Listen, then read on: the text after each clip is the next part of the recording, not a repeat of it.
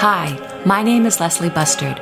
Welcome to the Square Halo, a place for conversation with friends who have shared their ideas in our Square Halo books.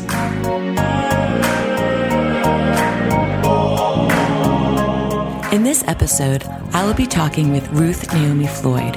Ruth contributed to It Was Good, making music to the glory of God. A very talented woman, Ruth is a music educator, a composer, a photographer, and a jazz vocalist. When you say, This is who I am, what tell us about you? At the heart, I am a teaching artist. I love the collaboration. I love the exchange between teacher and student. I learned so much from my students, and I hope they learn from me. But it's really a dialogue and conversation. I do instruct because that's my job. But I also love the idea of creating. Um, in the future, there may be a part where there's just where I am able to just create. But right now, and for 20 years, I love being able to do both. They inform each other. And yes. so um, I love that exchange. Um, I wouldn't be the artist I am. I wouldn't be the singer, the composer, the photographer, the, the justice worker without teaching. Mm-hmm. And I wouldn't be the teacher without creating. And so I, I love that there are people that just create and people that only uh, teach. For me, I'm very, very grateful to be able to do both. So, who do you teach? Tell us about where, for, what, sure, where the um, places that you're teaching. For the past 20 years, I have done kindergarten through high school um, for the past 16 years, university level. So, really, a bulk of it's been kindergarten to university. So, yes, I have said to my university students, Your homework, oh, excuse me, assignment is. Uh, um, That's great. This past June, I just resigned from teaching middle school and high school. So, um, that area of education is done, mm-hmm. and I'll miss it, especially the hugs from the wee ones.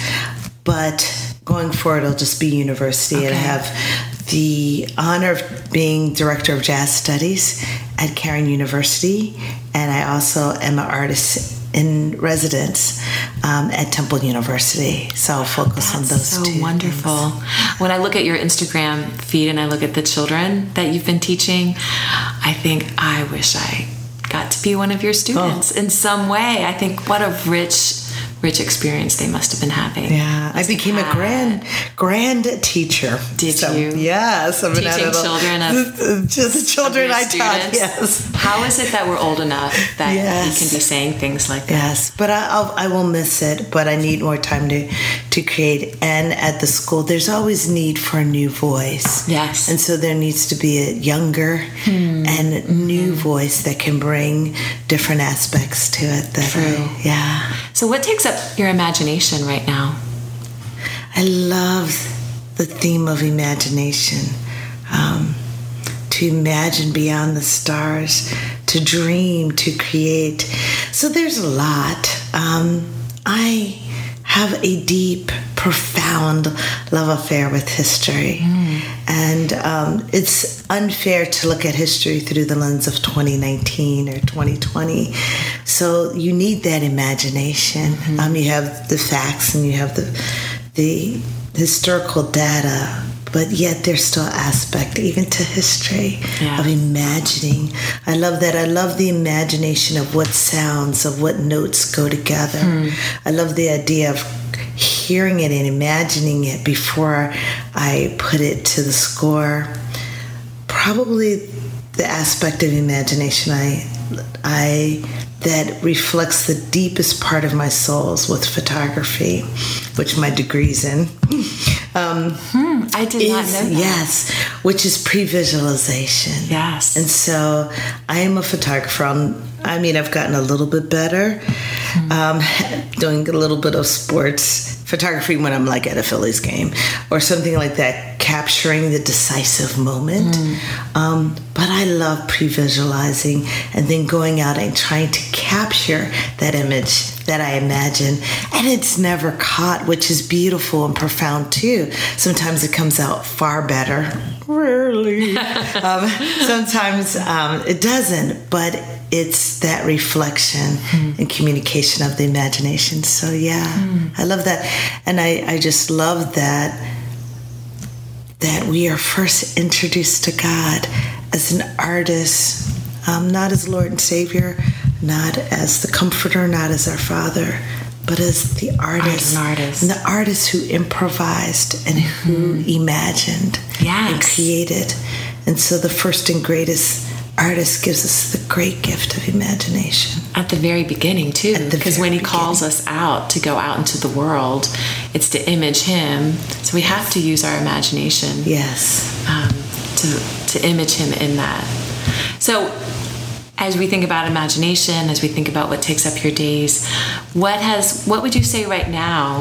Or in your history what have been influences for you? Whether it's in the visual arts or the musical arts or theologically if you could say these are some of the people that have put me on a path or have enlarged my imagination Sure, hesitate to use these because I just have a long list of heroes. Yes, are those who have pushed me, mm-hmm. kicked me, um, gently and lovingly, patiently led me. Um, so that's a long list. Uh, gosh, mm. um, I will. I will describe. Oh, good. Okay. I like that. The ones who in the wee hours of the morning that have deeply inspired me are those artists artists who through their art or thinkers or theologians who have caused me um, or pushed me to really be reflective hmm. and to have the strength and the courage it does take strength and courage to hold up a mirror and to see what's looking back at me. Hmm. And not always just to see the flaws, many, um, but really to see the contradictions, um, to see the full image. And then, of course, from there, I look and see um, the one who made me, and that this face with all its flaws, with all of its beauty because we all come from the beautiful one yes. so we are all beautiful that that is a picture of grace and strength and so mm. those artists that really speak to me in that way in your essay it was good making music to the glory of god you um, start off and you give us this picture of the emancipation proclamation um, and you say a solemn reality of a freed life still tightly wrapped in oppression, it was not the freedom from which they hoped, fought, and prayed. Grief, sadness, abandonment, loneliness, pain, and suffering were the solemn reality of life. There was a burden to this new reality of freedom, as newly freed Africans were in most cases still viewed and treated as only partially human. In the midst of this struggle to endure life in a different way, the liberated slave used their musical instinct to create a body of music that pointed us to the reality of life and struggle. It was the blues. So then you list just a, a song. So I wanted you to read some of that just so we can get a feel for what that is. Sure. Ain't robbed no train, ain't done no hanging crime. Just tell 'em slave to the blues, even found that man of mine. Blues do tell me, do I have to die a slave? Do you hear me screaming? You're gonna take me to my grave. If I could break these chains and let my worried heart go free, well, it's too late now. The blues have made a slave of me. You see me raving, you hear me crying, oh Lord, this wounded heart of mine. Folks, I'm a grieving from my head to my shoes. I'm a good hearted woman, but still, I'm chained to the blues. Hmm. Ma Rainey, slave to the blues. Hmm. So tell me a little bit, which this would also be asking a huge question, but a little bit of the life of the blues. You say in your essay that is the offspring of African American spirituals and the forerunner of African American gospel music. And when I was doing a little bit more research, they would even say it's the forerunner to jazz, it's the forerunner Absolutely. to rock and roll. It's so embedded into like the the DNA of our music in America. So just a little bit. I mean, that's a huge question. I know. Yes. Teach a whole course on this. exactly. I apologize. But And it's hard to get it in in one semester, Right, but agree. yeah, no, no, How about no. like just where and when and and and where it was coming from? Sure. Um, the reality is is that dehumanized, oppressed in every way, physically, emotionally, sexually, and sadly, absolutely spiritually. The African prisoner of the forced labor system of American slavery lifted their heads and sang. Yeah. And so the African American spirituals are for a quest of freedom, many other things, but the quest for freedom. The Emancipation Proclamation brought a quote unquote newfound freedom, but it wasn't true freedom. Yeah. And so, in the midst of that reality, the lament began and it became, it was formed in a different way. And so they started really telling even a deeper truth about American slavery, about white Christianity. And there's the blues.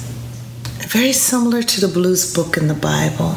Yes, and you bring that up. Yes. You do. So this sense of, and it's layered and coded in different ways. So a lot of my students are like, the blues are just about wine, and my man's gone. I ain't got no food. I'm gonna blame the man. No, you have to look deeper. You have to look deeper. It's about the reality of life and that newfound burden of freedom, which is supposed to lift the burden, but it became heavier in a lot of ways. And so um, it can look like my man's gone, ain't coming back no more. That was true. All of us have suffered heartache.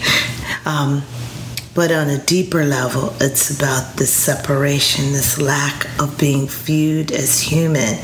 That the signer of the Emancipation Proclamation at the time still did not think Yeah. they were 100% human. And so art reflects what's going on in our soul. But in the midst of that, there's still that glimmer of hope. Yes. These are people that will not give up.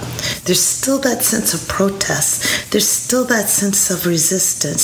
So you have a blue spiritual. Nobody knows the trouble I've seen. Mm-hmm. Nobody knows but Jesus. Nobody knows the trouble I've seen. Glory.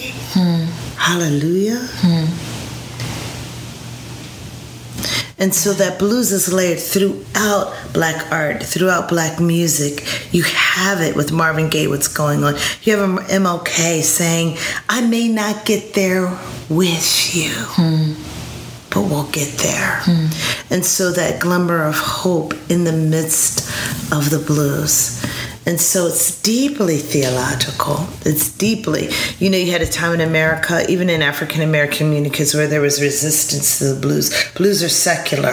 Hmm. Maybe they felt that way. History tells us because of where the blues were played, or what history sometimes incorrectly and sometimes correctly tells us what was going on where the blues were played, the behavior.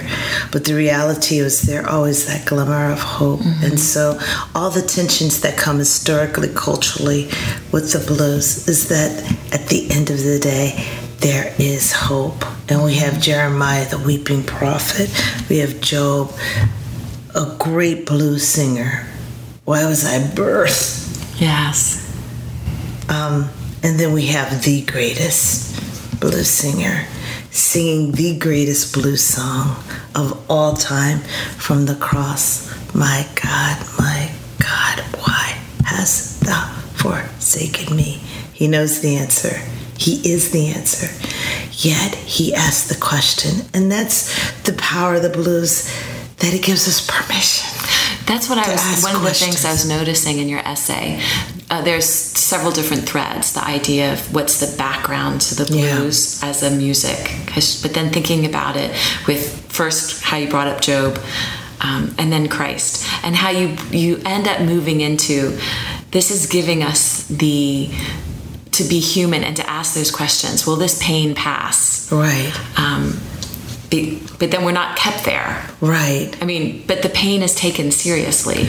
Yeah, like a I- real thing. I love how Jesus, when I was a young child, Garden Gethsemane was so confusing. I grew up in the Rambo area. To me, this is a point where Jesus was Rambo. He's supposed to be not like gang warring like Peter did, taking off the ear. He's supposed to be like, let's bring it. We're going to bring down this Roman Empire. And I just was like, why do we find him Weeping. blood, Yes. sweats of tears, like, Yes. and asking, "Can this cup pass?" Like he had to know. And yet, I, as I grew and experienced brokenness Yeah. and experienced pain, then I understood that he. I love. He knew the answer. He knew it was to more, walking towards more pain. Right. But I love that he asked the question: Mm-hmm. Can this cup pass? Yes. And that's a question. If you live long enough, and it doesn't have to take a long time, You're going to ask, You're how gonna long am I going to be in how this long, Lord? And in this suffering and yes, this pain? But there is an end, and a lot of times it's not on this side. Right. That's a question Right. that's hard to hear that answer to. But that's Sometimes also why- gonna- that's part of our hope. Yes, Too. and that's why he didn't give David Jeremiah twenty nine alone. Hmm. Right. He gave Jeremiah. If you want to talk about depressing life, Talk so he says a future and a hope. Was it? Did Jeremiah experience that on earth? Hmm. Will we? Did the 400 years? Mm-hmm. Those African prisoners waited for that glimmer of hope, and they had to die until they received it. Right. So the blues are that. It's going to be rough. It's going to be tough. Let's be honest. Let's tell the truth. Mm-hmm. Let's lament. They teach us how to, lament. lament. And then take up your cross and follow me and get up and reach for that hope, that glimmer of hope that's in every blues song. Because you do, you talk about the hope, but you remind us in the essay um, with both blues and with Christ that there's grief, there's sadness, there is abandonment, there's loneliness and pain, and you're and by using those words for me while I was reading it and thinking about what the blues do and then what happened to Christ, how he was abandoned, how there was the pain, how there was not just the disciples, but God the Father abandoning him on the cross, you know, and how sometimes it's easy to uh, forget the real reality of an embodied Christ really experiencing that. And there was something about putting his words and connecting them to our embodied songs of suffering in the blues that made it new for me, a new way Yeah. um, to think about it, to think about the blues are in scripture and how it reminds us And I learned that. those. I learned that doing over a decade work of HIV AIDS last season of their life, in the beginning of AIDS, where in the beginning you didn't know how it was transmitted. Yes. And my whole tribe, my whole spiritual tribe, my Christian brothers and sisters were the last persons I could go to hmm. to talk about that. They were just following the lines spoken by our Christian leaders. They're gonna bust hell wide open. Yeah. AIDS is a judgment, and yet Yeah. these beautiful people dying horrific, horrific deaths. And I was like, where's the hope in that? Mm-hmm. And I had to learn about brokenness and pain and relinquishing and the blues through that. And it was, it is the thing at the end of my life that I, I will be very, very grateful for.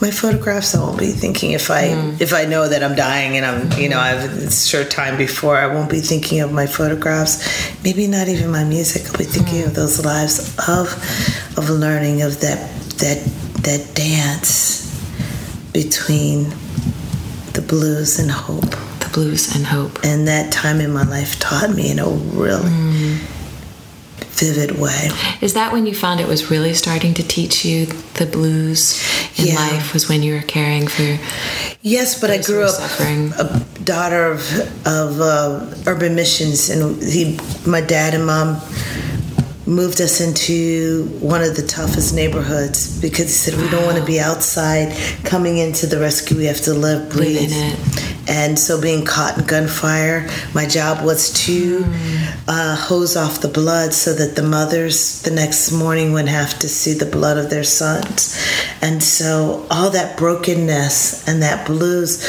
but yet the hope and the beauty of a community that was ravaged by violence mm. still coming together and seeing. So that juxtaposition, I grew up from being born in that. Um, that period of AIDS brought it real into a different, in way, different way, but um, it was set, and I'm so grateful. Hmm. I always felt safe, and I think that speaks volumes to my parents. Um, I've felt very safe in the midst of all this chaos and violence around me. Um, and I would not be the artist I am. I would not see, I would not imagine, I would not be able to create or teach without that. And so I'm so utterly grateful. To me, that's equal to a PhD from yes. Oxford. Wow. I remember you telling me that story a while ago, and it's just coming back to me. You sharing that about your childhood were, did your parents enjoy listening to the blues, or were they more? Was it more gospel no, music? Gospel. and you have to understand the generation, their generation at that time. It was just piled on from the pulpit to even yeah. secular. Um, uh, areas that the blues were about whining and the blues were about they, that they weren't sacred. So there wasn't a lot. There was a big division. There wasn't uh, this kind of there was dividing line, sacred mm. and secular. Yes. And um, you know, I remember the first time I went with older artists when I was like 20, and they're like, Can we be a Christian artist? And I'm like, What?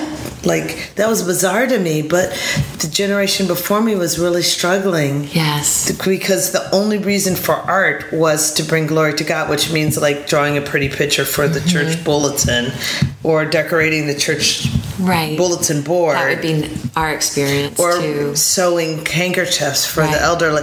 There was there's only the reason for art, and so even at 18 years old, I went to this provocative, kind of edgy, radical group, and that's what they were talking about. Can we be Christians? Like, uh, yes.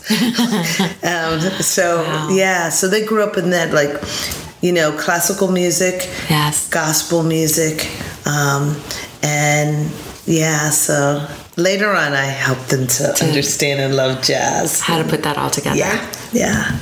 And not to reject their own culture right. and their own the the byproducts and and what was birth from the blood running warm in their veins. Yes. And so that historical knowledge which was not available to them. Right. Um, sharing historical data and sharing with them helped them to understand this is our own. Yeah. And it came at such a high cost that yeah and then they could end up seeing yeah. the goodness of jazz yes. and the blues yes and they could own it yeah and sing blues and sing the blues, blues, are in every music right you know the blues are universal right, right. and so it's it's wonderful for them to see that um, you know, American blues are profound. We wouldn't have rock and roll without it. We wouldn't have jazz. We wouldn't have all that. But um, yeah, the theology of the blues starts so when did you start though connecting this idea of the blues with what what was happening for with Christ and saying that we can now say, you know, he was singing the blues. You know, his prayers, you say that in the essay, this idea of all those things. He said, "My God, my God, why have you forsaken me?" And then later, "My soul is very sorrowful, even unto death. Remain here and watch with me." And then he's crying to the Father in the garden, "My Father, if it is possible, let this cup pass from me. Mm-hmm. Nevertheless, not as I will, but as you will." And then, my Father, if this cannot pass unless I drink it, your will be done. You know, seeing that He's the one speaking the blues. When did you start making that? How did that idea come about? I think, you know, going back, it was intertwined, especially mm. with history. And I, I think for me, as a child living in this um, community that struggled to put food on their table, that struggled to be safe, struggled to be viewed as human, struggled for equality, struggled for an education, access, all those things. I think it was really history and the Bible. So I love history and I love theology. And I think those two things I couldn't get enough of. The, mm. the librarian would see me and exhale, like, oh my gosh, not again. you know, and, and so that that thirst for both of those. So I had both those point of views, yeah, um, and truths. Yeah. And so they became very intertwined that here's beauty, here's ugliness. How how does beauty redeemed? Mm-hmm. How is tragedy, ugliness redeemed? And when I say beauty redeemed, I mean temporal beauty. Mm-hmm. And what appears to be beauty, but when you go beneath the surface, is not um, falsehood false narratives of history, stereotypes, false images of black and brown people. How? And then having a worldview mm-hmm. and having, when I say worldview, having access to other empires and other history and other time and generations, learning about the Vikings and learning about the the um, the British Empire and learning about the, the, dynasties in Asia and learning Africa in the 12th century. And so having that and then looking through that through the lens of the cross and the lens of the mm-hmm. Bible and understanding that was just powerful. It's a powerful gift and one of the richest gifts God has given me is having those two things together. Wow. So I think from the beginning, my parents knew history, but they weren't passionate about it. But it, it was a way of escape for me. Mm-hmm. So I'm grateful for that. But as we were talking about imagination, it's what enlarged your imagination, just yeah. that studying of history and theology, and right. then being able to make these connections and move out into the world, into what would end up being your art making. So there's this this deep foundation of life experience, but then studying, yeah, put put together. Yeah. And brokenness. And brokenness. Seeing it around the world. Yeah. From the beginning of time. Right. And not turning away or trying to pretend it didn't happen. Right. Staring at it so for me, I don't have a lot of, I mean, I did take, I took my music classes seriously when I was in school. So when I'm singing and I'm in what, in, in a hymnal, I can figure out how many beats it's supposed to be or those right. things. But in your essay, you explain the 16 bar blue, the 16 bar blues form. Can you explain that? Sure. Just like, so I can understand it a little bit more.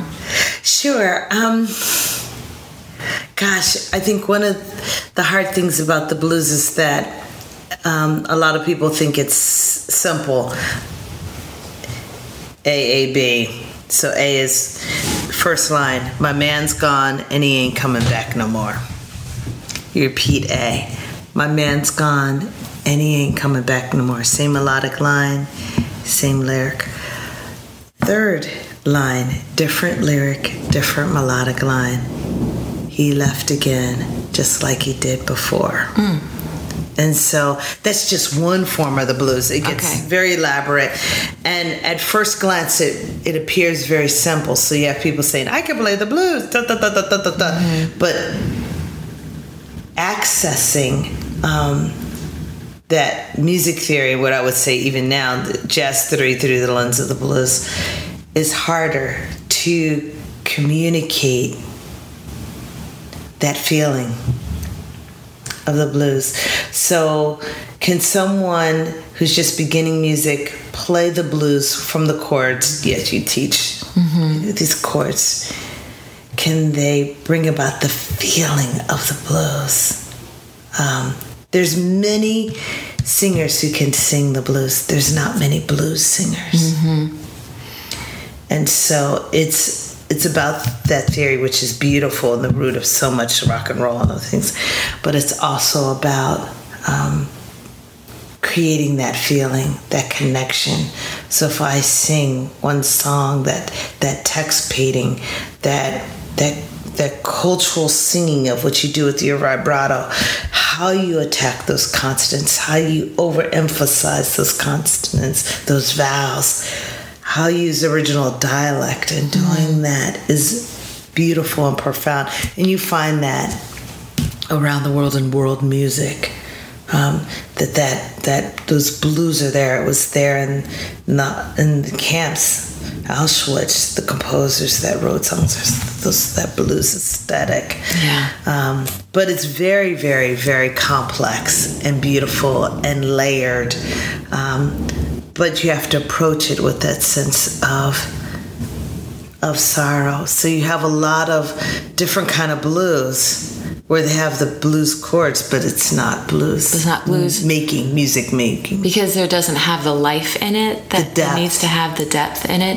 Is it does this sound too naive to say maybe the person singing it hasn't had the light the depth depth of sorrow to sing it Or is not is willing it- to be willing to be vulnerable. or to show it. Hmm. And I would say those you also know a true blues singer because they have sat at the feet of the culture hmm. and the history of the music. Okay. So I could get the best singer in Lancaster play mm-hmm. 16 bar blues and they could sing something and sound beautiful. But are they blues singers? So that's why i say there's many who can sing the blues mm-hmm. there's not many blues singers hmm.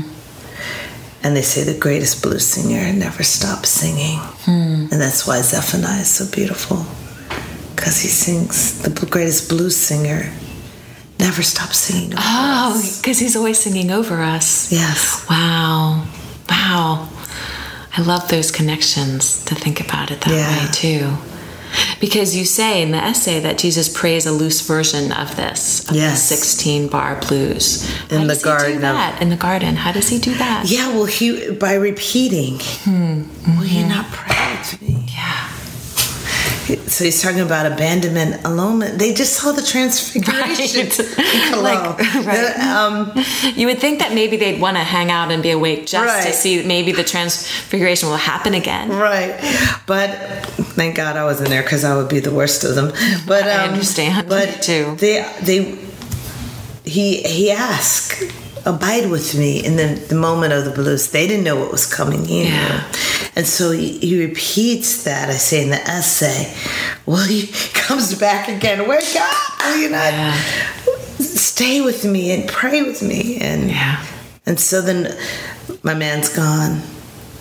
And he ain't coming back. My man's gone. He ain't coming. He left me again just like he did before. Will you not pray with me? Will you not watch and pray with me? Mm-hmm. Not my will, but thine be done. Yeah. Wow. Can this cup pass? Have to drink of this cup of sorrows? Yeah. And so that little Sunday school song, I have decided to follow Jesus. I cannot sing without crying because I think he did drink of that bitter cup. And he did, he walked towards more pain Yeah. so that we don't have to endure that pain forever. Right. Right.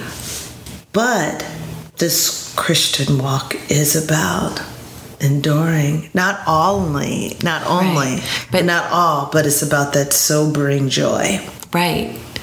Because we're not going to not have suffering and sorrow. And so it's not about happiness, which is dependent on my daughter got a 4.0 while she Right. studied in Greece. Yay! Yeah. It's not about dependent on- joy right. in the midst of regardless of what's going on. As my kinfolk says, this joy that I have, the world didn't give me, and the world can't take away. Hmm. And so, I think it's a, for me, I feel like it's a lifelong journey of It is. even understanding what joy is. There's too many distractions of wanting that quick happiness instead of the that deeper joy, which I feel like things you've shared with me sometimes has to even come with being grateful. You were talking about that earlier today. How about what are your thoughts? willingness to lament. Willingness to lament. So, Ella. When I was younger, I was not willing to lament. I, Yeah. That was scary. It is, and on some levels, it's a cultural thing, right? Too, mm-hmm. different cultures express lament in different ways. Some quietly, alone. Some in community. I love the story of Ella, the enslaved African, who lived long enough to experience the Emancipation Proclamation. And on the plantation, she's the matriarch hmm. of the slaves. Plantation, 80 hmm. something years old. Ella, we're free. Now I think Ella knew long enough life and that piece of it's not really gonna happen, right? But Ella, won't you sing? Won't you dance with us? We're free. Not yet. Ella, Ella, come on.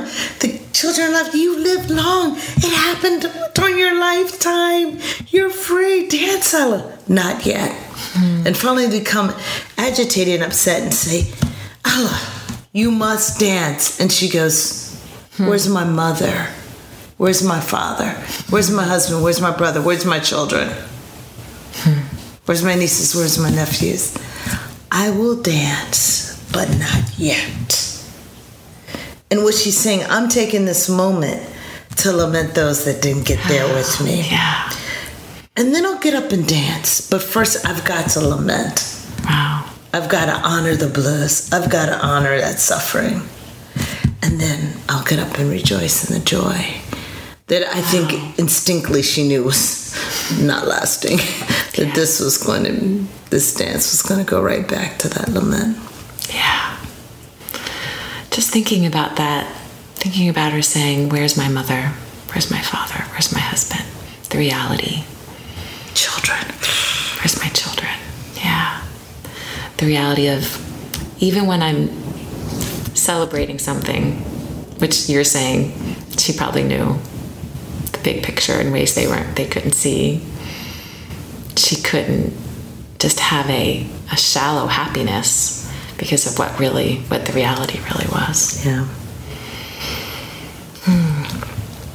So you end the essay, um, you, you end the essay starting, and we were talking about this a little bit about hope, but I wanted to read it. God provided strength and comfort to Jesus, but he did not remove the burden of the cross. The cross represents a mixture of beauty, ugliness, violence, truth, abandonment, fellowship, suffering, pain, endurance, hatred, love, darkness, and light. It encompasses, every, like, I'm just thinking that's all of life. Mm-hmm. then you say the blues teach us that if we embrace this life, we have to endure what this life will bring. God's word teaches us that if we embrace Christ and his cross, we must also embrace what the cross represents and brings that long list. We take up the cross. We drink the cup God gives us. Jesus went before and recognizes the struggle to obey and to relinquish our wills and our ways. It is the same Jesus who sends a comforter in the garden of our blues. So grateful to read that. We're not alone. Yeah. We don't have to say, Will you watch with us? Will you pray with us? Will you help us be with us? He says, You walk through the fire yeah. and not be burned. Yeah. You will not be swallowed up. And it sure feels like that at times, doesn't it? It does. But we know that we know that we know hmm. that we will not because of his walk of the path towards pain. And that he promises not to leave us or yes. forsake us. I love that God says, uh, "No, you got to drink that cup." Yeah, but I'll send a comforter. Yeah, and we want to say, "Why? Why do you allow it?" But he, but in the end, it's what it's what life has in it. Yeah. How can we bring the blues into our community life to help us walk with God in our pain? Willing to lament mm-hmm. corporately together. You don't have to live there, you don't have to no. stay there, but that there's a space and a time to openly um, lament um, and to recognize that um, and to be present mm. in it. The blues, you can't lie. Yes. the blues, lie. you have to tell the truth. You have to tell the truth. So I think truth telling mm. is crucial. Because the lamenting of, is right, so crucial, and we right. can't lament if we're not being truthful. Right. And so the Word of God is true, but also confession mm-hmm. um, and reconciliation and telling the truth about sin, historical sins. I'm talking about justice. I'm not just talking about social justice, I'm talking about justice. Right. And so, talking about that and telling the truth about that. And then learning to li- other people learning to really listen so they can truly lament. Right. Um, Right. because I would I would think true lamenting, true speaking truth and listening and lamenting brings true unity. Yeah. And reconciliation. You can't And even use that word now because it means so many things. It's mm-hmm. been so. What would be a better word down. to use, do you think? Because I wrestle with that too. I think, do I use word reconciliation? Well, what are we reconciled? Have we ever been reconciled? What would be the right word, do you think? I'm not sure. I, I like the idea of of true unity, but again, you have to acknowledge. You have to tell the truth Yeah. about the wrongs. You have to lament. Mm-hmm. You have to confess. You have to lament, and not in a tenth of a second. Right. And lament means telling, if I punch you in the arm and it hurts you, and I say, I am so sorry, Leslie. And then five minutes later, I punch you in the arm and say, I am so sorry. Truth telling, confession, and lament brings about a punch in the arm say, I am sorry, Leslie. I punched you in the arm, and that caused you pain. Hmm. And now you mistrust, you don't trust me. I'm sorry about that for your pain and for my behavior towards you. Lamenting. And then James Baldwin says, it's it's easier to cry than to change. So what it means is that I don't punch you in the arm again. Yes. And so it's just not, I'm sorry. I punch, I'm talking about what motivated me. Mm-hmm. I was mad at you. You didn't give me a large cookie. So I punched you in the arm that time. And then I punched you again because you didn't give me lemonade. You gave me water. You know, so it's telling my motives of why I pushed you, what punched you, also how it made you feel, and then change. Yes. Change of behavior.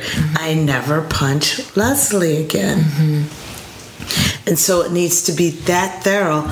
Then it also, especially if we're talking about reconciliation of America's sins, mm-hmm. and, and in particularly through, if we're talking about African American music and the blues, then it means sharing power. Yes. And that's where the church is like, That's yeah, we were good up until that point. That's what, yes. I've yeah, we. You're my that. brother. Equality. But Yeah. Mm, Wait a minute. Sharing power. You mean you have a say now and economically what we do with our money? So Mm. that's where we're stuck. Which, if you're not willing to do that, that's not reconciliation. That's a kumbaya moment. But. But when it comes to a certain point, change. to change, No, I can lock arms with you. I can cry, and I mean weep. Hmm. But don't ask me to change. yeah, So that's what I mean. yeah, Yeah. So we really don't want reconciliation. Really, what we want is kumbaya moments, and we want it ended and taken care of so we can move on. right. So we can kind of go back to what we were like before. And we don't want the whole truth because the whole truth is Oh. too much to bear. Let, us just is. say it was bad and move on. Yeah, but we ha- we can't do that. No, No. because that breeds, you know. So, yeah. I think what you're saying is true. I don't know what else to do with it. Um, It's a cost, yeah, and it's not fun. It's a lot of hard work. it is. I'm trying to reconcile with someone now, and it's part of me is like, I give up. So, what does that mean? Like sharing power, what does that mean? But confession, what does that mean of lament? What does that mean of forgiveness? It's hard work. It's hard work even in just regular everyday relationships. Right. You know, like you were saying, um, you can be sorry, but it's easier to stay in the. Sometimes it's easier to stay in the anger or mm-hmm. the the hostility than to change. Right. even in just normal it's easier to hold a grudge than it is to let go of the grudge. Right. Sometimes I have found. And a truly um, lament means to sit and listen and not answer, Yeah. to really hear. Mm-hmm. We've lost the art of listening and we've lost the art of an apology. Mm-hmm. So that has to be part of it. Yes. And the art of the apology and maybe the art of the other side hearing, learning to apologize and learning to hear the apology and what to do with the apology. Right. Like saying, I hear the apology. Maybe I'm not ready to forgive you, but learning to hear it, I don't know. Right. That's a. And forgiveness is not instantaneous. It's not instantaneous. Right. It isn't. So, like with this friend, I'm saying we're both walking towards forgiveness. Yes. We're not there yet because it deeply hurt. I'm ready to move. They're not. That means I have to slow the pace. I need to sit and Or I need to stand where we are now. True. We're just parked. Stand. Yeah. We're not. And I have to wait and patiently wait Yeah. till we can take that next step. I don't want to do that. Yeah. I want to get back to coffee and talking sports. Right. Loving you and you loving me and Right. forgiveness and fuzzy wuzzies. but that's real love. Yeah. Thank you for listening to The Square Halo. You can download a free sample from the title we discussed today by visiting the podcast page at squarehalobooks.com. In art, a square halo identified a living person who was considered to be a saint. Square Halo Books is devoted to publishing works useful for equipping and encouraging today's saints. I hope you were encouraged and will join me again for other conversations.